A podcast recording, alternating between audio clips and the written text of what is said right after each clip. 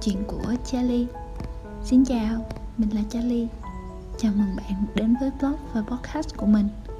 Là nơi kể những câu chuyện nhỏ nhặt về sách Làm vườn, chạy bộ Haruki Murakami BTS and ARMY Nấu ăn, chân anh hùng Đi đó đây, trẻ con, phim. Hãy nói tóm lại là hơi tập nhai một chút. Charlie hy vọng bạn tự cho mình đôi chút suy nghĩ vẩn vơ khi đọc blog và nghe podcast của mình. Hãy chăm sóc mẹ. Hôm nay nhân lúc nghỉ giữa trưa, mình tự dưng muốn đi ăn trong chợ cồn. Kể ra thì mình chưa từng đi chợ cồn lần nào trước đây cả. Mặc dù cũng là hàng xóm Đà Nẵng cả gần 30 năm nay. Mình ghé một sạp bánh tráng cuốn thịt heo và sạp chè tại khu ăn uống phía trong chợ. Lúc ngồi ăn, mình nhìn ra chợ mình chợt nhớ đến cô bé của mười mấy năm trước. Lúc nào cũng đòi theo mẹ xuống chợ thị trấn để được ghé mấy sạp chè giống vậy. Hai mẹ con sẽ lộ quanh khu chợ, mua đồ xong xuôi. Vừa kịp giờ ăn trưa sẽ ghé sạp cơm và tất nhiên là phải ghé thêm sạp chè.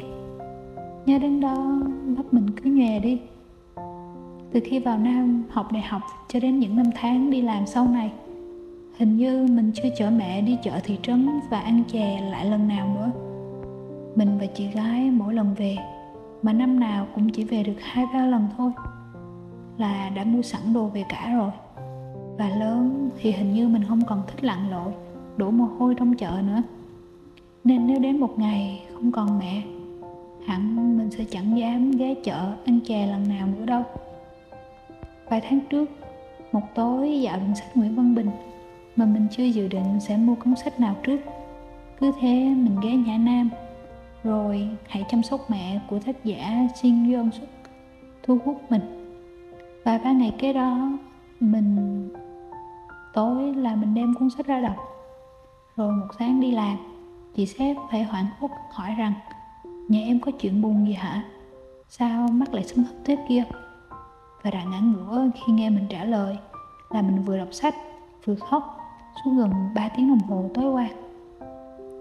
Chỉ vô tình vậy á, mà hãy chăm sóc mẹ là cuốn sách khiến mình khóc nhiều nhất từ trước đến giờ. Khóc còn hơn cả xem phim ngôn tình mà nam nữ chính không đến được với nhau nữa cơ. Mình nhớ lại lúc nhỏ mà cũng không gọi là nhỏ lắm. Mình hình như bị nhạy cảm cái chết. Mình vẫn nhớ cảm xúc của cô bé 15 tuổi lúc đọc tác phẩm Lão Hạt khi chuẩn bị bài cho đêm hôm trước. Đến đoạn Lão Hạt nói với ông giáo rằng, cậu vàng đi đời rồi ông giáo ạ. À. mình khóc nức nở không ngừng, hệt như lúc mình đọc hãy chăm sóc mẹ vậy.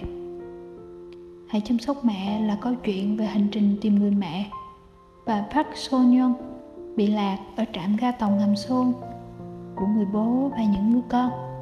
Trong quá trình tìm kiếm, mọi người dây dứt và tự vấn lương tâm trước sự mất tích của người mẹ, người vợ rằng liệu họ có thực sự hiểu gì về bà không? Mình như người con gái thứ trong truyện. Mình thường nghĩ đến những áp lực của chính mình mà quên mất rằng mẹ cũng là phụ nữ. Mẹ cũng từng là cô nàng 20, 30 tuổi trước khi trở thành mẹ. Vậy mà khi mẹ trở thành mẹ mẹ chưa từng thắc mắc và nghĩ về những điều mẹ phải trải qua về cuộc sống của mẹ trước khi là mẹ mình không nhớ chính xác điều gì đã làm mình cứ khóc không ngớt khi đọc hãy chăm sóc mẹ đến như vậy hoặc có thể mình đọc nó trong giai đoạn mình mong lung vân vân và hoài nghi về kế hoạch tương lai rằng mình dự định sẽ về Đà Nẵng sinh sống sau đúng 10 năm ở Sài Gòn để được gần nhà, gần gia đình và gần mẹ. Hôm nay 20 tháng 10 nên mình tự dưng muốn viết về mẹ. Thật hạnh phúc khi chúng ta có mẹ. Thật may mắn khi bạn còn mẹ. và lần về nhà tới, mình sẽ rủ mẹ xuống thị trấn ăn chè. Còn bạn?